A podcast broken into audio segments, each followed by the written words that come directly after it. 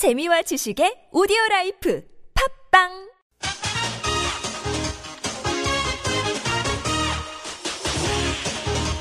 열린 아침 김만음입니다. 삼 부 시작합니다. 열린 인터뷰 두 번째 시간인데요. 지난해 담배값을 인상했던 정부가 어제 추가적인 금연 정책을 발표했습니다. 담배값의 경고 그림과 같은 가격 정책 외에 금연 정책을 더 확대하겠다는 내용인데요. 최근에는 담배값 경고 그림을 어디에 넣을지 어느 쪽에 넣을지 위치 문제가 또 다른 쟁점이 되고 있습니다. 오늘 이 문제를 비롯해 금연 정책에 대해 서로 다른 입장 자료로 들어볼 텐데요. 방송 들으면서 의견 주실 분들은 오십 원 유료 문자 샵 공구오일이나 카카오톡 플러스 친구 티비에스 라디오로 참여해 주시기 바랍니다. 먼저 국내 최대의 애연가 커뮤니티죠. I love smoking 정찬희 대외협력팀장 연결해서 정부의 금연 정책에 포함해서 여러 가지 담배값 경고 그림에 대한 생각 들어보겠습니다. 나와 계십니까? 안녕하세요. 네, 반갑습니다. 네. 어제 질병관리본부 발표에 따르면 우리나라 성인 남성의 흡연율이 지난해 기준으로 삼십구 점 삼 퍼센트로 전년에 비해서 삼 점 팔 퍼센트포인트 떨어진 것으로 집계됐다. 이렇게 발표를 했고 네. 또 이게 지난해 실시한 담배값 효, 인상 효과일 수도 있다라고 보는데 그 발표 어떻게 들으셨습니까? 어, 보건복지부 홈페이지에서도 확인을 했는데요. 네. 글쎄요. 그 통계를 좀 신뢰하기가 어려운 게 그래요? 수세라고 한다는 거는 피부로 느껴져야 되는데요. 예. 저희 아이러브 스모킹에서는 회원님들 보면 그렇게 끊는 분들 많지 않으셨고 글쎄요. 그 통계의 정확성이라는 걸 좀 믿기가 어렵고 예. 그거에 대해서는 이천십사 년 구월에 금연협회 서훈관 회장님께서도 통계라는 거는 믿기 어려운 거다. 어떤 통계를 썼는지 정확하게 한번 정보공개청구로 확인해보고 싶은 마음이 들었습니다. 아, 조금 뒤에 서훈관 회장 연결할 건데 서훈관 회장이 그런 얘기 하셨습니까? 네. 이천십사 년 구월 사일 날요. 예. 코포럼에서 하신 말씀이세요. 예. 보건복지부 통계에 대해서 그렇게 말씀하셨어요. 어, 이제 가격정책에 정부에서는 이제 가격 외에 금연정책을 더 확대한다는 게 정부 얘기인데 얼마 전에 공개됐던 예, 담배값 경고 그림, 시안 어떻게 평가하십니까? 어우, 너무 무서워서 깜짝 무서웠어요? 놀랐어요. 예. 저희 그래서 아이러브 스모킹에서는 그게 너무 끔찍하다고 혐오감을 유발하기 때문에 보건복지부를 찾아가서 항의 퍼포먼스를 벌이기도 했고 네. 제가 직업이 기자인데요. 이런 고민이 들어요. 이 담배값 그림을 내가 기사로 쓸 때 얘를 모자이크 처리해야 해야, 해야 하나 하지 말아야 되나. 기사는 아이들도 볼 수 있는 건데 아이들이 과연 이것을 봐도 좋을까 정말 많은 고민이 될 정도로 끔찍하다고 느껴졌습니다. 예. 그런데 또 이제 보건복지부에서는 우리나라는 아직까지도 외국에 비교해서 담배 관련한 혐오감이 덜하다, 상당히 덜하다 이렇게 설명하고 있던데요. 어, 외국 어느 나라랑 비교했는지 알고 싶습니다. 정말로 그게 효과가 있다면은 그 혐오 그림을 채택한 나라들이 담배를 팔지 말아야 되는데 거기서 담배 팔리고 있잖아요. 과연 효과가 있을지 의문입니다. 아, 상당히 애매한 질문일 수도 있는데요. 네네. 지금 우리나라의 현재 지금 뭐 아까 통계에 믿을 수 없다라고 말씀하셨는데 네. 흡연 인구가 떨어지는 것은 사회적으로 바람직한 겁니까? 어떤 겁니까? 담배를 피우는 사람들이 왜 피우는지에 대한 고민부터 해보는 게 좋지 않을까 싶습니다. 정확한 금연 정책을 하고 싶다면요. 네. 담배를 피우시는 분들이 어떤 분들은 이런 얘기도 하세요. 담배가 없었다면 내가 죽었을 것이다. 아침에 딱 일어나서 아 죽고 싶다 그랬는데 담배 한 대를 피우면서 아유 그래도 살아야지 이렇게 마음을 다잡는 분들도 많으세요. 예. 우리나라 자살률이 세계 최고인데 그런 스트레스 해소를 위해서 피우는 분들도 많으시잖아요. 우선 보건복지부가 국민의 건강을 정말 그렇게 생각한다면 담배를 피우는 근본 원인부터 좀 고민을 해보는 게 어떨까 싶습니다. 아, 그런데 그게 지금 이제 어... 담배값 지금 이제 그림 크기 문제에다가 위치 어디일 네네. 것인가 얘기가 나오고 있는데 네. 현재보다 삼십 퍼센트 더 확대하는 방안도 검토하겠다 이렇게 밝혔는데 그거 필요하다고 보십니까? 어떤 정신과 의사분이 이런 말씀을 하셨는데요. 극대화된 공포감이나 그런 강압은 회피를 불러온다고 했습니다. 예. 너무 강압적으로 몰아세우면은 뭐 명함으로 자기 담배값을 가린다든가 뭐 새로운 담배값에 넣는다든가 그럼 회피의 방법을 찾아내게 만들 것 같습니다. 혹시 대안을 지금 얘기해 주시는 것 같은데요? 아, 대안이 아니라 이미 나온 얘기예요. 누가 봐도 사실 그거 안 보고 싶잖아요. 예. 그걸 가리는 건 인간의 심리인데 당연한 거 아닐까요? 어, 너무 좀, 심하잖아요. 어, 현재 사이 네. 크기로도 뭐 적절하다고 보시나요? 어, 지금 크기 자체도 너무 심한 것 같고 너무 심하다. 그 그림 자체가 여성인 제가 봤을 때 너무 심하고요. 예. 아이들이 편의점을 다니면서 진열된 걸 보게 될 텐데 아이들 인성에 큰 그 위해를 미치지 않을까 합니다. 거기다가 파시는 분들도 하루 종일 그거 보시면서 스트레스를 받을 텐데 만약에 그걸로 상해 진단을 받을 경우 그거에 대해서 보건복지부에 민사를 청구한다면 과연 보건복지부가 어떻게 대응을 할지 참 그런 것도 염려스러운 부분입니다. 어, 이게 이제 아까 경고 그림 위치 얘기가 나왔었는데요. 네. 정부 간에도 좀 입장이 다르네요. 대통령 직속 규제 개혁위원회는 상단에 지금 담배값 그 경고 그림 상단 배치 의무한 조치 철회해라라고 권고를 했어요. 그렇죠. 너무 심하니까요. 누가 봐도 좀 과하고요. 사실 규제를 완화하자고 대기업의 그런 정책들도 다 완화해줘서 층간소음 문제부터 시작해서 이런저런 사회적 문제가 생겼는데 왜 유독 담배에 대해서는 그렇게 억압적인 정책을 쓰고 술과 차별하는지 모르겠습니다. 예. 술은 아이유 같은 예쁜 연예인들로 광고하게 해주면서 왜 담배만 무조건 안 된다고 할까요? 아하. 좀 국민의 시선에서 좀 바라봐주면 어떨까요? 이번 선거에서도 정부가 크게 피하지 않았습니까? 그런 것도 어떻게 보면 국민들이 너무나 속상했던 마음을 그걸로 풀었다고 유권자를 한 사람으로서 좀 생각하는 면도 있습니다. 아, 술은 예쁜 연예인 빌려서 광고하면서 그렇죠. 담배는 왜 그러냐? 그렇죠. 어. 술도 해롭기는 매한가지잖아요. 주폭은 있지만 단폭은 없습니다. 어. 술 먹고 형사사건을 일으키시는 분들은 많지만 담배 때문에 일어나는 형사사건은 기자인 분도 많이 들어보지 못했어요. 어. 부분적으로 한번 생각해 볼 분 있는 상당히 새로운 얘기 같기도 하네요. 아, 또 정부 특히 보건복지부에서는 그 오이시디 삼십일 개국 중 팔십 퍼센트인 이십오 개국에서는 상단의 경고글이 부착하고 있다라고 얘기하면서 규제개혁위원회 재심해달라고 요청했습니다. 저희 회원님이 이런 말씀하셨어요. 남이 죽으면 나도 죽어야 되냐? 뭐 이렇게까지 극단적인 표현을 쓰셨는데요. 네. 우리나라 정서와 우리나라 이제 세금을 내시는 흡연자들의 생각이 가장 중요한 거잖아요. 네. 흡연자도 국민입니다. 천만 명이나 되는 분들이 피신다고 하죠. 천만, 천만 명의 의견이라면 여론이라고 할 수 있는데요. 그 여론에 좀 더 귀를 기울여 주시면 어떨까 합니다. 아, 보건복지부를 향해서 하는 말씀이십니까? 아, 보건복지부뿐만 아니라 다른 정책에 대해서도 예. 정부에게 좀 국민으로서 애연가로서 한번 말씀드리는 거죠. 아, 지금 이제 마지막 한마디 좀 추가 부탁드리고 싶은데요. 금연정책에 네. 관한 여러 가지 반대하는 다양한 활동하고 계시는데 그럼에도 불구하고 어쨌든 간에 흡연자들의 권리가 중요한 이유가 뭔지 마지막으로 한 말씀 주시죠. 네, 우리나라는 자본주의 사회인데요. 애연가들은 세금을 내지 않습니까? 그 세금으로 의료보험공단이 집행을 하고 있고 많은 국민들이 의료 혜택을 받고 있습니다. 저도 이제 의료보험을 통해서 좀 혜택을 좀 받았어요. 좀 아파서. 그걸 받아보니까 아 정말 세금이라는 게 중요하구나 많이 느꼈는데요. 애연가들이 낸 세금으로 우리나라가 돌아가는 면도 있는 건데 그 세금 내는 만큼의 최소한의 권리라도 보장을 해주는 것이 민주주의 사회이고 자본주의 사회가 아닐까 합니다. 네. 때문에 돈 낸 만큼의 권리 조금이라도 지켜주십시오. 네, 오늘 말씀 고맙습니다. 네, 감사합니다. 네, 지금까지 국내 최대 애연가 커뮤니티인 I love smoking 정찬희 대외협력팀장이었습니다. 이번에는 다른 목소리 들어봅니다. 한국금연운동협의회 서훈관 회장 전화 연결되어 있습니다. 안녕하십니까? 네, 안녕하십니까? 서 회장님 암센터에 계시죠? 아, 예, 그렇습니다. 전에 박재갑 회장님 계셨는데 이어서 계속 하시네요? 아, 저기 박재갑 원장님, 전 원장님은 네. 네, 그 금연운동을 열심히 하셨고요. 예. 어, 저는 이제 국립암센터에 있으면서 한국금연운동협의회 회장으로 일을 하고 있습니다. 예. 혹시 암센터에도 의사이시니까 그쪽에 이제 담배하고 관련된 환자들도 많이 오십니까? 그렇죠. 그 모든 우리나라 사망 원인 일 등이 암인데요. 예. 그 모든 암 사망의 삼분의 일이 담배 때문에 발생합니다. 그래서 사실 그 암을 예방하는 노력을 할 때 담배를 빼놓고는 할 수가 없는 거죠. 예. 그래서 현실적인 경험 속에서 운동까지 하고 계시군요. 예, 예. 예.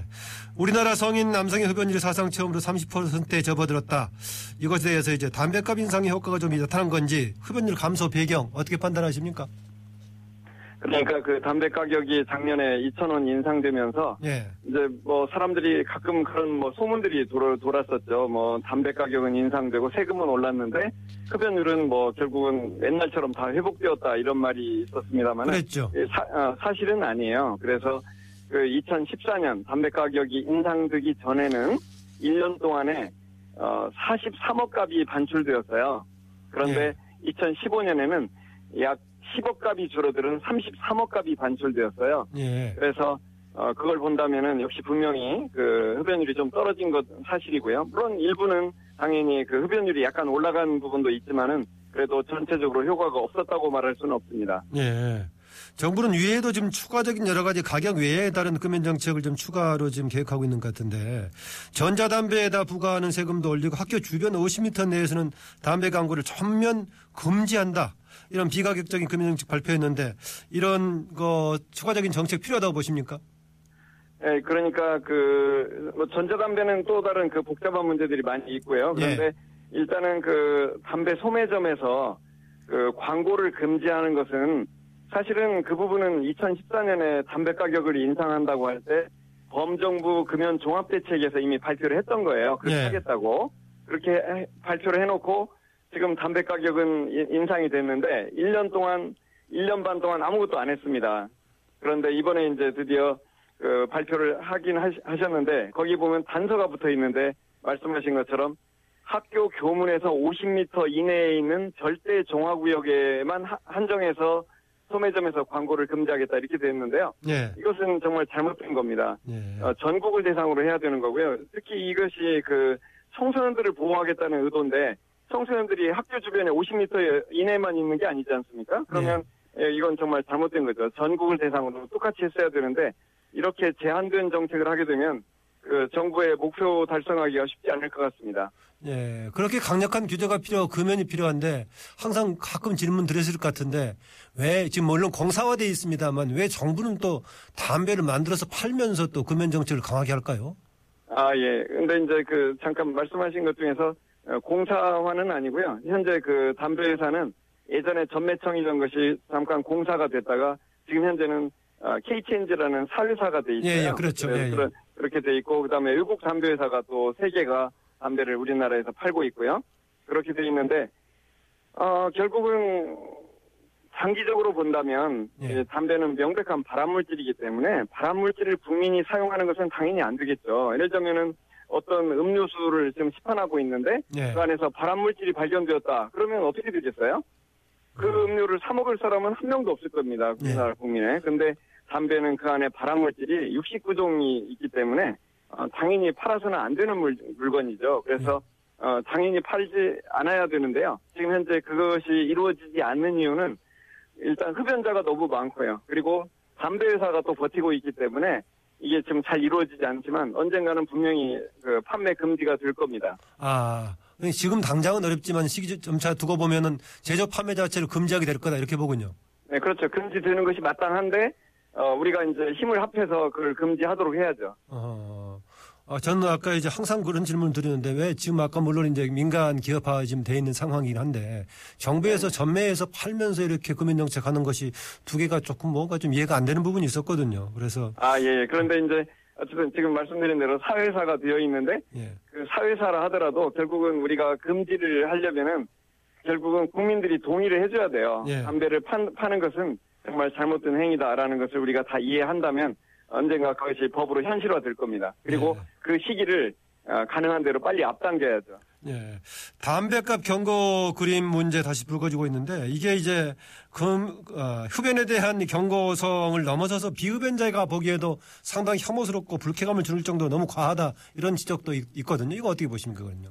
아, 그런데 이제 그 담배값에 경고 그림을 넣는 것은요. 예. 결국은 흡연자가 정말 그 우리가 이제 금연에 관해서 자꾸 그 알리려고 노력하지 않습니까? 담배가 얼마나 해로우냐 그래서 텔레비전 광고도 하는데 예. 그 담배값에다가 경고 경고 그림을 넣는 것은요. 흡연자가 담배를 피울 때마다 그걸 항상 볼 수밖에 없기 때문에 가장 효과적인 광고판입니다. 예. 그리고 어, 이 담배를 피울 때 그 그 순간에 내가 담배를 계속 피우면 어, 언젠가 이런 일이 벌어지겠구나 하는 것을 알려주기 때문에 가장 그 효과적인 광고판인데요. 이것을 뭐 그 그림이 끔찍하다 이렇게 말하는 사람들이 있어요. 그런데 네. 그 정말 생각해 본다면 폐암에 걸리는 것이 끔찍할까요? 폐암에 폐암 사진을 보는 것이 끔찍할까요? 네. 폐암 폐암에 걸리는 것이 훨씬 끔찍하겠죠. 그러니까 그 사진을 보면서 자기의 미래를 생각하고 담배를 끊는 것이야말로 정말 해야 될 일이고요. 어, 사진이 끔찍하다고 하는 것은 담배 회사의 농간일 뿐이죠. 담배 회사가 계속 그런 주장을 아. 하고 있는데 어, 정말 실제로 국민들에게 물어보면요. 아, 그런 사진은 정말 필요하다라고 말하는 사람이 훨씬 많습니다. 아, 그런 혐오감 관련된 얘기라 이런 것은 지금 이제 주로 업자들이 주로 이제 하는 얘기다. 그런 얘기인가요? 그쪽에서 계속 그렇게 로비를 하고 있죠. 그런데 네. 담배값에 경구림을 넣는 게 좋으냐 이런 질문을 쭉 하면은요. 넣는 게 훨씬, 넣는 것에 대한 찬성률도 팔십 퍼센트가 넘고요. 네. 그리고 정말 끔찍한 사진을 넣게 되면 효과가 좋다는 것도 이미 널리 알려져 있기 때문에 어, 많은 나라에서도 우리 현재 우리나라에서 지금 도입하겠다는 그 시안이 발표가 됐는데요. 네. 사실 외국에서 나온 시안들은 외국에서 이미 그 경고 그림이 도입되고 있는 그 경고 그림을 본다면 우리가 시안에 나온 것보다도 훨씬 더 적나라하게 현실을 보여주고 있습니다. 네, 그 저희 방송팀에서 매일 방송 끝나고 피우는 분도 있고요. 저는 끊은 지 한 십몇 년 됐습니다만은. 아, 네. 네, 어쨌든 보건복지부가 이제 규제개혁위원회에 지금 재심 요구를 했는데 같은 결론 나오면은 어떻게 대응하실 생각이십니까? 그러니까 지금 규제개혁위원회가 문제는 그 담배값의 경고 그림, 경고 네. 그 사진이 위치에 대한 건데요. 복지부가 상단에다 놓기로 놓도록 규정을 만들었는데 예. 그걸 그걸 담배 회사의 자율에 맡기자고 지금 규제개혁위원회가 이야기를 한 건데요. 어 정말 규제개혁위원회가 국민 건강을 위해서 노력을 하셔야 될 그 정부 기구인데요. 규제개혁위원회는 그 대통령 직속 기구거든요. 그런데 예. 어 정부에서 지금 추진하고 있는 금연 정책에 정반대되는 방향의 그런 판단을 한 거고요. 심지어는 그 규제개혁위원회가 담배회사 사람들을 불러가지고 열심히 이야기를 듣고 예. 어, 그런 판단을 내렸는데 어, 이것은 정말 잘못된 겁니다. 우리나라가 그 어, 담배 규제 기본 협약이라는 국제 협약에 대한민국 정부가 그 비준을 했, 했는데 어, 그것을 그 가이드라인에 보면은 어, 경고 그림을 상단에다 놓아야 효과가 좋다라고 써 있는데 그것을 정면으로 위반하는 결정을 어떻게 대통령 직속 기부가 할 수 있는지 저로서는 의문이 많습니다. 네, 오늘 말씀 여기까지 듣겠습니다. 고맙습니다. 네, 감사합니다. 네, 지금까지 한국금연운동협의회 서훈관 회장이었습니다. 청취자분들이 주신 의견은요, 오늘 사부 말미에 소개해드리겠습니다. 하루를 여는 아침, 세상을 바라보는 합리적인 시각, 열린 아침 김만은입니다.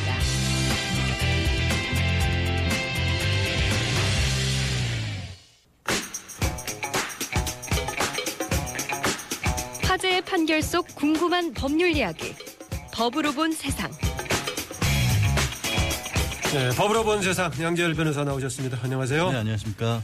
네, 오늘 본론 들어가기 앞서서 뉴스에 나왔던 한 가지 좀 짚어보고 지나가겠습니다. 예.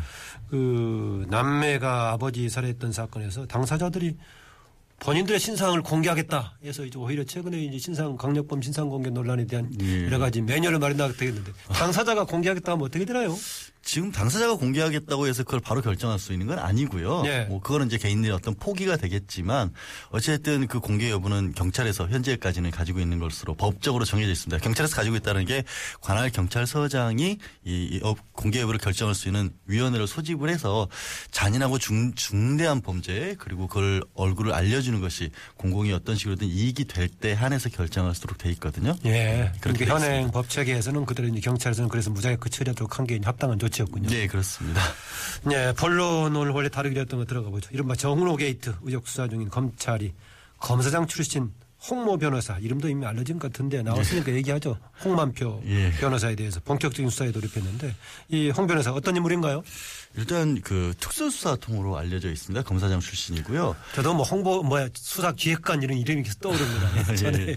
노태우 전두환 전 대통령 비자금 사건이라든가 한보 대출 사건 이런 것들을 평검사 시절부터 관여를 했었고 가장 유명한 건 사실은 박연차 게이트 수사를 지휘했었습니다. 노태우 아 저희 노무현 전 대통령 아. 이제 목숨을 끊게 만들었던 그런 일이었기 때문에 뭐 좀 논란도 있었고요. 그때 위치는 뭐였습니까? 그때 사실 수사기획관이었습니다. 아하. 대검 철정 수사기획관으로 사실상 수사기획관 이름이죠. 예, 수사를 때문에. 지휘를 했었습니다. 아, 그 밑에가 예. 그럼 이인 누군가 그 검사. 저도 예 지금 정확히 예. 이름은 기억이 안 납니다. 그래서 이천십일 년에 예. 결국에는 사표를 제출하고 나왔는데요. 그 이후에 이제 뭐 당시에 뭐 검사로서의 능력도 있었지만은 뭐 검 그 주변에 신문도 굉장히 많았던 편이고 또 말씀드린 것처럼 특수수사를 워낙에 많이 하다 보니까 기업 비리 같은 데에서 굉장히 아. 역할을 많이 맡았습니다. 그러니까 참 이게 너무나 아이러니인데 그런 어떤 기업 비리를 파헤쳤던 분이 나와서 이제 기업을 옹호하는 쪽의 일들을 많이 맡았던 것이고, 그래서 뭐 매출로도 뭐 변호사로는 일 위를 차지했다라고 합니다. 어. 이번에 알려진 걸로는. 어. 이때까지 변호사 개업할 때까지 뭐 공직자 윤리 규제에 해당되지 않았을까요?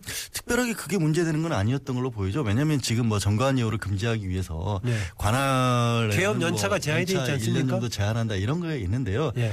별, 뭐 의미, 별 의미 없습니다. 솔직히 어... 말씀드리면. 왜냐하면 이분 같은 경우는 대검찰청인데 그럼 대검찰청이면은 어디가 관할일까요? 그렇죠. 대한민국 전체가 관할이거든요. 네. 그리고 이분이 어디 지방에 있다고 할지라도 기업 비리 같은 경우는 중앙에 이 지금도 지금 문제되고 있는 게 혐의를 받고 있는 게 이른바 서류를 내지 않고 공식적으로 재판석상의 모습을 나타내지 않고 전화변론. 전화변론이라는 어. 걸 한 것이 아니냐는 혐의를 받고 있는데 전화변론하는데 관할에 무슨 의미가 있겠습니까? 어. 제주도 내려가 있어도 전화 한 통이면 되는데요. 제주도가 아니라 외국에서도 되겠죠. 어, 그렇습니다. 사실은. 어. 그건 막을 수가 없죠. 네. 지금 그런 법만으로는. 어. 지금 전화변론 했을 때는 공식 수임계를 내고 하는 거죠. 그것도.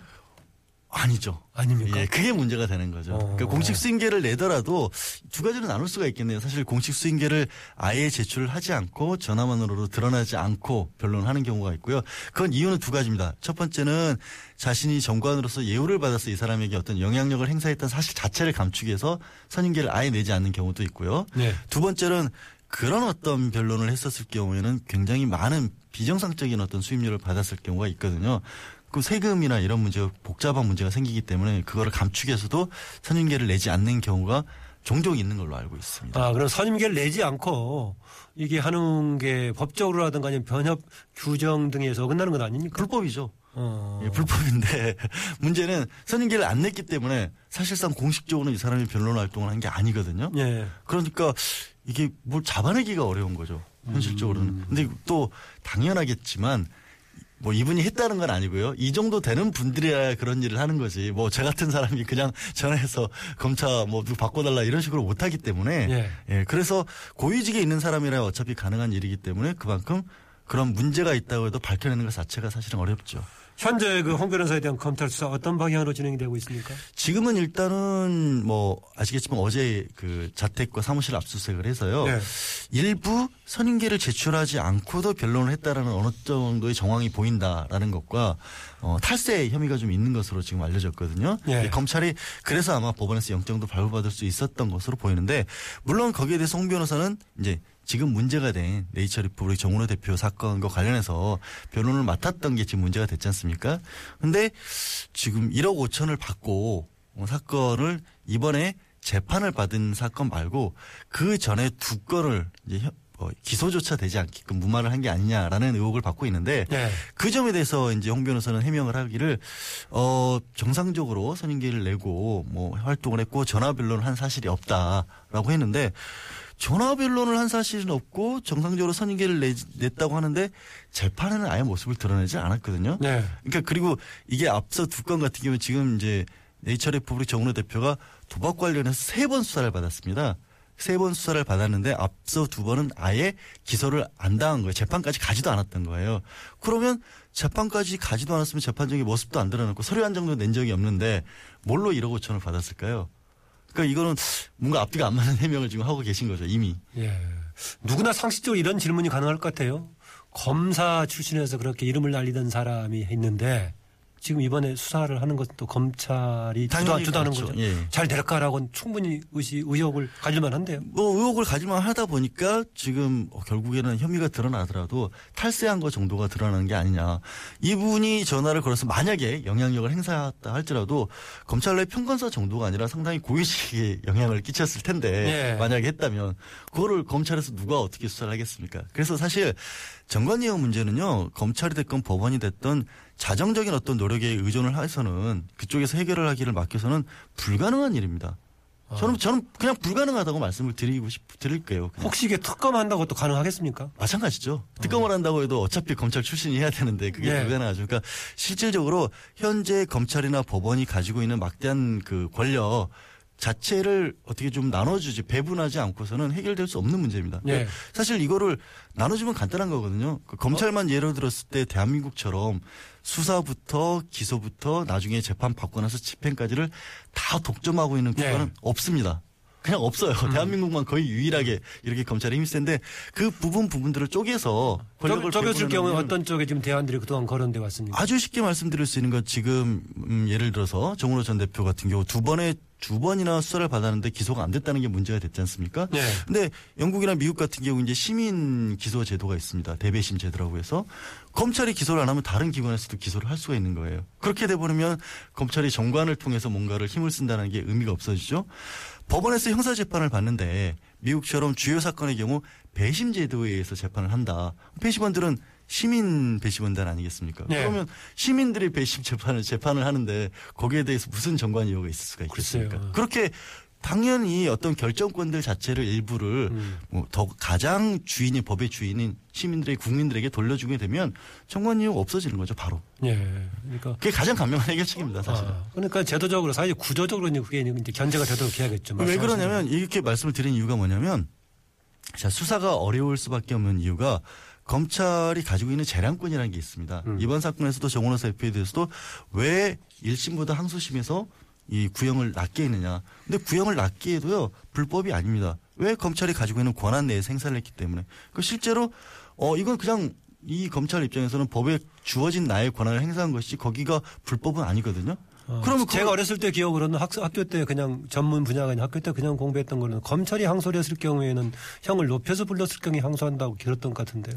원래 처음에 항소할 때는 예. 이 경우도 뭐냐면 실형, 그러니까 어, 일 년 실형을 받은 게 너무 낮습니다라고 항소를 했죠. 예. 항소를 해놓고 막상 구형량을 일심보다도 낮춰버린 겁니다. 그러니까 이게 앞뒤가 안 맞는 거죠. 글쎄요, 그러겠죠. 예. 그러나 그게 불법은 아니라는 거죠. 불법은 아니다. 예. 근데 그게 왜 그랬어요라고 물어봤을 때 아니 그거는 뭐 여러 가지 사유를 갖다 붙일 수가 있는 거죠. 피해자하고 합의가 됐다, 반성하는 태도를 보였다, 아니면 도박 치료 센터에 다니기로 했다 이런 얘기를 들어서 낮춰줄 수도 있거든요. 네. 그러니까 그게 왜 낮춰줄지 하는 거를 밝혀낼 수가 없는 거거든요. 음. 지금 구조가 그렇기 때문에 제도 자체를 바꾸지 않고서는 수사를 한다. 또 이번 사건에 한해서 어떻게 보면 뭐 어, 낱낱이 파헤친다라는 걸 해결될 수 없는 구조라는 거죠. 해결될 수 없더라도 특검이든 뭐든 특별한 조치가 필요하지 않습니까? 아니, 그러니까 저는 뭐 이제 지금 이 사안 같은 경우는 좀 특이한 사안이긴 합니다. 왜냐하면 네.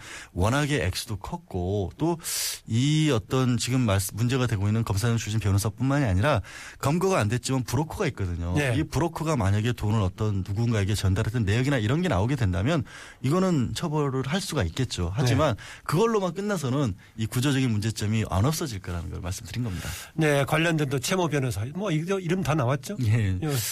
뭐 고등법원 부장판사 출신 최유정 변호사 특이한 게 지금 뭐 처음에 폭행 뭐 협박당했다라고 본인이 문제 제기했죠. 그, 그 부분도 사실은 저는 말씀을 드리고 싶은 게요. 네. 그게 이제 정운호 대표와 구치소 내에서 착수금 이십억 원을 돌려줘야 되느냐 말아야 되느냐를 놓고 다투다가 정운호 대표가 이 여자 변호사를 폭행을 했다는 걸로 본인이 고소를 한 겁니다. 네. 그거를 볼 때 저는 생각이 드는 게 아, 이십억 원 정도 받은 게 세상에 알려져도 아무 상관이 없겠다라고 생각을 했다라면 그게 얼마나 더 무서운 일인가가 저는. 아니, 그런데 판사를 합니다. 했던 사람 아니에요. 판사를 했으니까요. 판사는 법률에 대한 판단뿐만이 아니라 사회적인 상식에 대한 판단력도 있어야 그, 되는 거 아니에요? 그 분의 사회적인 상식이 그랬다라는 거죠. 그게 무서운 일이라는 거죠. 사실은. 어. 내가 고등법원 부장판사 정도 한 사람이기 때문에 이 정도 돈을 받아도 된다라고 판단을 했기 때문에 이게 세상에 알려질 걸 두려워하지 않고 그냥 고소를 하지 않았겠습니까? 어. 더군다나 기가 막힌 거는 그 고소를 했던 고소를 다른 사람이 대리를 해서 했거든요. 네. 대리를 해서 했던 사람이 지금 이른바 알려진 이모 씨로 알려진 브로커거든요. 네. 그 브로커라는 사람이 잠적했다는 사람인가요? 예, 예. 잠적을 했는데 사실혼관계에 있는 사람이라면서 고소장을 대리 제출을 했습니다. 예, 예. 그것도 너무나 황당한 일인데 이 대리 제출한 브로커라는 사람이 이 최모 변호사가 다른 사건 이른바 뭐 이숨 투자 사기 사건, 예. 천삼백억 원대 투자 사건. 거기에 이 그 지금 뭐 최모 변호사도 같이 투자자가 아니냐 뭐. 투자도 했었던 사실이 밝혀졌고요. 어.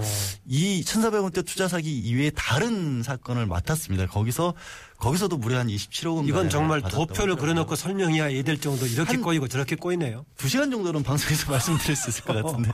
예. 예. 근데 그 사건에서 이제 이모 브로커라는 사람을 알게 됐는데 예. 이 이모 브로커가 다른 사건에서도 재판을 받았었거든요. 예. 다른 사기 사건에서도 그 사기 사건에서 어떤 인물로 나오냐면 여성 경찰관과 내연 관계를 맞으면서 정보를 빼돌렸던 사람으로 나옵니다. 그러니까 그런 사람이 브로커가 돼서 부장판사 출신의 변호사와 또 내연 관계를 맺으면서, 내연 관계라고 물론 개인이 주장한 거죠. 아직 네. 최 변호사는 그 부분에 관해서는 해명을 한 바가 없습니다만 어찌됐든 본인이 난 사실혼 관계에 있는 사람, 사실혼 관계에 있는 사람이다 하면서 고소장을 대리 제출을 했던 거죠. 네.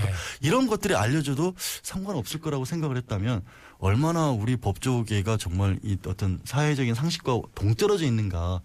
사실 저도 변호사입니다만 너무 좀 개탄스러울 정도죠. 글쎄요. 이렇게 법 브로커다 사건도 굉장히 큰 거고 검사장급의 출신의 또 이제 변호사에다가 또 부장판사 출신의 또 변호사. 저는 걱정스러운 게요. 저는 솔직히 생계를 이어받을 지경입니다. 왜냐하면 이런 것들을 뉴스에서 접하시면 이제 착각들을 하실 것 같아요. 뭐냐. 아 형사사건 같은 경우는 저런 사람들한테 가지 않으면 일이 안 풀리는 건가? 라고 생각을 하셔서 그게 오히려 브로커들을 더 부추기는 일이 될까 봐. 그러니까 법조계에 대한 신뢰가 떨어지는 거고 국민들이 생각을 했을 때 뭔가 정상적인 어떤 구제 수단이 있으리라고 생각을 못하고 글자 그대로 유전무죄고 무전유죄구나라는 생각을 하실까 봐 정말로 심하게 걱정스러워요. 네. 뭐 앞으로 전망도 있겠지만 이 사안에 대해서 어떤 사회적인 감시와 이렇게 이게 압박이 필요할까 한 말씀 주시죠. 일단 첫째로 일단 그 문제가 도기는 브로커를 검거를 해서 실제 돈 전달 내역이 있다면 그 부분에 대해서는 철저하게 낱낱이 파헤 해서 처벌을 해야 할 것이고요. 네. 두 번째로는 초반에 말씀드린 것 같은 제도적인 문제점들을 개선을 해놔야 향후에 이런 일이 또 벌어지질 않겠죠. 네. 오늘 말씀 여기까지 듣겠습니다. 고맙습니다. 네, 고맙습니다. 할 이야기는 굉장히 긴데 짧게 줄여서 하느라 고생했습니다. 지금까지 법으로 본 세상 양지열 변호사였습니다.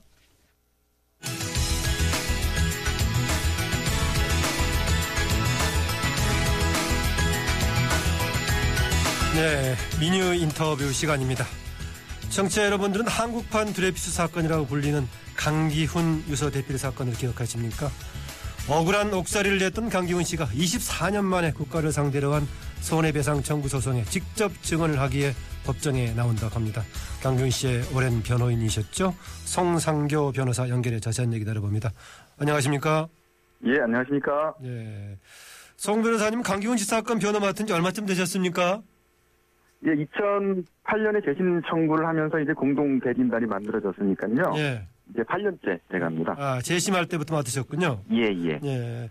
강기훈 유서 대필 사건 아는 분은 알겠습니다만 그래도 청취자분을 위해서 좀 사건을 간단하게 소개해 주시죠. 설명해 주시죠.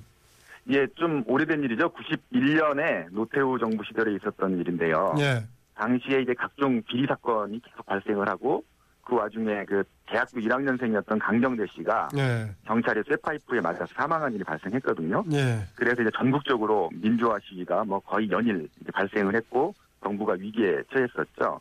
예, 그러던 중에 전민련이라고 하는 제야 단체에 있던 김기설 씨라는 분이 유서를 남기고 분신 자살을 했거든요. 네. 그런데 이제 위기에 몰려있던 정부가 이 사건을 보고 분신의 배후가 있다 이렇게 몰아가기 시작했습니다. 일종의 이제 희생양이 필요했던 거죠. 네. 이제 검찰이 나서서 수사를 하면서 그래서 처음부터 수사 방향을 유서 대필 사건으로 맞추기 시작합니다. 그래서 결국은 같은 단체 동료였던 강기훈 씨를 유서 대필자로 지목을 해서 기소를 했던 거죠. 네, 예. 그래서 이제 유서 대필 재판이라고 하는 뭐 전무후무한 뭐 희한한 재판이 벌어졌던 사건인 거죠. 네, 그래서 이제 길고 상은 지역구도 힘겨운 싸움, 심지어는 재심 결정도 상당히 오래 걸렸었는데요. 예. 어떤 재판 과정이 있었는지 얘기 좀 해주시죠. 예. 그, 강기훈 씨는 구십일 년 재판 당시부터 유서 대필을 결코 한 적이 없다라고 호소를 했었는데, 당시 뭐 그 호소가 전혀 받아들이지 않았었고요. 그래서 삼 년의 실형을 받아서 감옥에 갔었죠. 그 후에도 계속 그 유서 대필자라고 하는 낙인을 이제 받고 살아오셨는데, 다행히도 이제 이천 년대 들어가지고, 과거사위원회에서 이 사건을 조사를 합니다. 그래서 이제 그 억울함이 좀 밝혀지고, 네. 그래서 그것을 기초로 해서 이천팔 년에 법원에 재심을 청구했는데요. 또 말씀하신 것처럼 기간이 오래 걸렸어요. 이천십이 년부터 재심 재판이 시작되었는데 또 대법원에 가서 삼 년을 또 기다려가지고 작년 이천십오 년에 비로소 무죄가 확정이 된 거죠. 이십사 년 네, 만에. 그래서 마침 또 투병 중이어서 그것이 왜 오래 끄느냐라고 문제가 많이 제기되게 했었는데요. 예, 예. 사법부가 무죄를 선고했지만은 공식적으로 사과는 하지 않았어요? 예, 그렇습니다. 뭐 아무 사과가 없었는데요. 글쎄, 뭐, 저희도 그, 뭐, 이유를 모르겠습니다. 왜 안 하는지. 뭐, 아마도, 뭐, 국가가 한 일에 대해서 공식적으로 잘못을 인정하게 되면, 뭐, 국가나 사법부 권위가 떨어진다. 뭐, 이런 것들을 두려워하는 게 쉽기도 한데요. 예. 뭐 참 답답한 일입니다. 사과하면 오히려 새롭게 권위를 세울 수도 있지 않을까요? 그렇죠. 사실은 예. 뭐 어, 그런 것이 또 국가가 국민의 신뢰를 얻을 수 있는 뭐 그런 한 계기가 될 수 있을 텐데요. 아, 지난해 팔월에 그 형사보상 결정을 받아서 당시 판결은 어떻게 나섰습니까? 예, 뭐 형사보상은 이제 무죄 판결이 나오면 그 강제 구금을 당했던 사람이 그 무죄를 받은 경우에 구금당한 그 기간만큼 계산해서 법에 따라서 보상을 해주는 제도거든요. 예. 그래서 형사보상 결정을 그 구금 기간에 비례해서 받았고요. 요거는 손해배상하고는 좀 다른 겁니다. 예. 이번에 이제 하고 진행하고 있는 민사소송에서 이제 손배. 지금 청구하는 법적 근거는 뭔가요? 예, 뭐 국가배상을 하고 있는 거고요. 예. 거기서 당시 수사했던 검사들, 핵심 검사들하고 실적 감정을 했던 그 국립과학수사연구소 감정인 상대로 소송을 하고 있는 거고요. 예. 이 전체적으로 검찰이 수사 과정에서 처음부터 유서가 대필되었다라고 결론을 내놓고 깨어 맞추기 수사를 했던 거거든요. 예. 그리고 이제 수사 과정에서 위법 수사가 있었습니다. 뭐 잠을 재우지 않고 밤샘 수사를 한다라든가 뭐 폭행, 협박, 모욕 같은 것도 했고요. 변호사 접견도 제안했고요. 예. 그리고 이제 필적 감정을 하면서는 강기훈 씨 필적이 유서 필적과 전혀 다르다라는 증거들을 숨기고 실적 감정을 왜곡했죠. 네. 그래서 이제 어, 그런 과정에서 수사와 재판 과정에서 총체적으로 위법한 부분들이 있었기 때문에 이 부분에 대해서 국가기관의 책임을 묻는 그런 소송을 하는 겁니다. 어, 현재 국가기관 쪽 대리인 어떻게 얘기하겠습니까? 예, 뭐, 뭐 어제 재판이 있었는데 뭐 여전히 구십일 년 당시 얘기를 뭐 반복하고 있어요. 어. 뭐 검찰도 국가수도 우리는 잘못한 게 없다. 정당한 수사였다. 그리고 감정이었다. 뭐라는 주장을 하고 소멸시효도 지났다. 뭐라는 주장도 하고요. 예. 뭐, 뭐 오죽 답답하면 강기훈 씨가 직접 법정에 나와서 이거 수사에 대해서 증언한다라고 말했겠습니까? 어, 그 재심 결정에 대해서는 인정하지 않는 겁니까 그러면? 어, 그러니까 재심 결정에 대해서 소극적으로 그 어, 뭐 결정을 뭐 부정하기는 어렵겠죠. 예, 불가피하다. 어. 예, 지금 마, 말씀드린 것처럼 그것은 잘못이 아니다. 어쩔 수 없었다. 뭐 이런 식인 거죠. 예. 전에 강기훈 씨 암투병증 아직 몸이 안 좋았다가 약간 회복된 것 같은데 최근 어떻습니까? 예, 뭐 계속 뭐 힘든 투병 생활 계속 하고 계십니다. 예. 어, 뭐 점점 건강이 좋아질 건데요. 예. 예. 어, 마지막으로요. 그 강기훈 씨 사건 우리 현대사에 잊으면 안 되는 사건 아니겠습니까? 그렇죠. 어, 청취자분들에게 강기훈 씨 사건 의의 또 교훈 한 말씀 주시죠. 예. 예, 뭐, 국가가, 어, 민주화운동을 막기 위해서 국가기관을 내세워서 평범한 젊은이를 유서대필자로 조작했잖아요. 다시 있어서는 안 될 국가폭력이죠. 그래서 그 잃어버린 진실을 찾기 위해서 이십사 년 동안이나 싸워야 했는데요. 그래도 다행히 사건을 잊지 않아준 많은 분들 덕분에 진실을 되찾았고, 그래서 이 사건의 교훈은 우리가 이제 잊어서는 안 될 것을 잊지 않는 것의 중요성, 그것이 소중함을 보여준 것 같고요. 그리고 마지막으로, 이게 한국의 드레퓌스 사건이라고 아까 말씀하셨는데 예. 제가 보기엔 아직은 아닌 것 같아요. 왜냐하면 프랑스에서는 회복이 안 돼서요. 예예 예, 예, 훈장도 수여하고 잘못을 국가가 인정했거든요. 음. 그래서 이제 프랑스 민주주의가 발전하는 중요한 계기가 됐다고 평가하는데 우리는 뭐 국가는 침묵하고 있고 수사 검사들은 승승장구 했지 않습니까? 예. 그래서 이 국가의 존재의 의미가 뭐냐 국민의 행복일 텐데 이 부분에 대해서 좀 국가가 자신의 잘못을 겸허하게 인정하고 반성하는 좀 그런 모습을 좀 전 정말 간절히 보고 싶습니다. 네, 오늘 말씀 감사합니다. 예, 예. 네, 지금까지 강기훈 씨 법률 대리인 송상교 변호사였습니다. 네, 앞서 열린 인터뷰에서요. 담배값 경고그림 위치 문제를 비롯해서 금연정책 이런저런 것에 대해서 찬반 의견을 들어봤었는데요. 많은 청취자분들께서 의견 주셨습니다. 카카오톡 아이디 맹구아빠님께서는요. 담배를 피우는 게 주변 사람에게 폭력을 행사하는 것과 뭐가 다른가요? 담배는 발암물질입니다. 사회적 피해도 크다 그런 지적이죠. 네, 카카오톡 아이디 긍정희님께서는 간접 흡연의 피해자 입장에서는 더 끔찍한 문구가 더 없을까 싶기만 한데요. 흡연자들에게는 세금을 더 거대화 될 것 같네요. 해서 이제 경고 그림을 강화하는 입장에 대해서 동의해 주시는 그런 이제 문자를 주셨습니다. 어, 사오공팔님. 미세먼지 맛이나 담배 연기 맛이나 그게 그거 아니에요. 디젤차에도 똑같은 혐오 그림을 붙여야 되는 거 아닐까요? 라는 것입니다. 다른 부분에 대한 책임이 있다면 똑같이 혐오 그림 붙여야 된다 이런 얘기까지 주셨네요. 어, 팔팔일구님. 정부의 그 담배값 인상으로 십억 값 정도 줄였으면은 비율로 따지면 세수 증대 효과는 확실하네요. 축하드립니다. 아마 지금 세수 증대에 노린 정부의 가격 정책을 지적하는 얘기 같기도 합니다. 팔팔삼삼님. 정말 정부 의지가 강하다면 담배 인삼공사를 없애고 인삼공사로 변경하면 되죠. 안 만들면 되지. 안 만들면 된다는 얘기했는데요. 아까 얘기하시기를 이제 서훈관 회장께서는 장기적으로는 만들지 말아야 된다 이런 얘기 주셨고요. 이오일이 님 참나. 담배 피울 권리보다 담배 연기 안 맡을 권리가 더 우선이잖아요. 해서 이제 어, 혐의권에 대해서도 좀 주장을 하고 있는 것 같습니다. 아까 또 마지막 인터뷰했던 강기훈 씨 사건 관해서 아직으로는 드레퓌스 사건이라고 부르기는 그렇다. 왜냐하면은 프랑스에서는 나중에 명예 회복해주고 훈장까지 줬지 않느냐 처리가 안 된 부분에 대한 아쉬움을 느낀 것 같습니다. 예, 열린 아침 김만음입니다. 오늘은 여기까지입니다. 저는 내일 아침 일곱 시 오 분에 다시 찾아뵙겠습니다. 오늘도 좋은 하루 되십시오. 고맙습니다.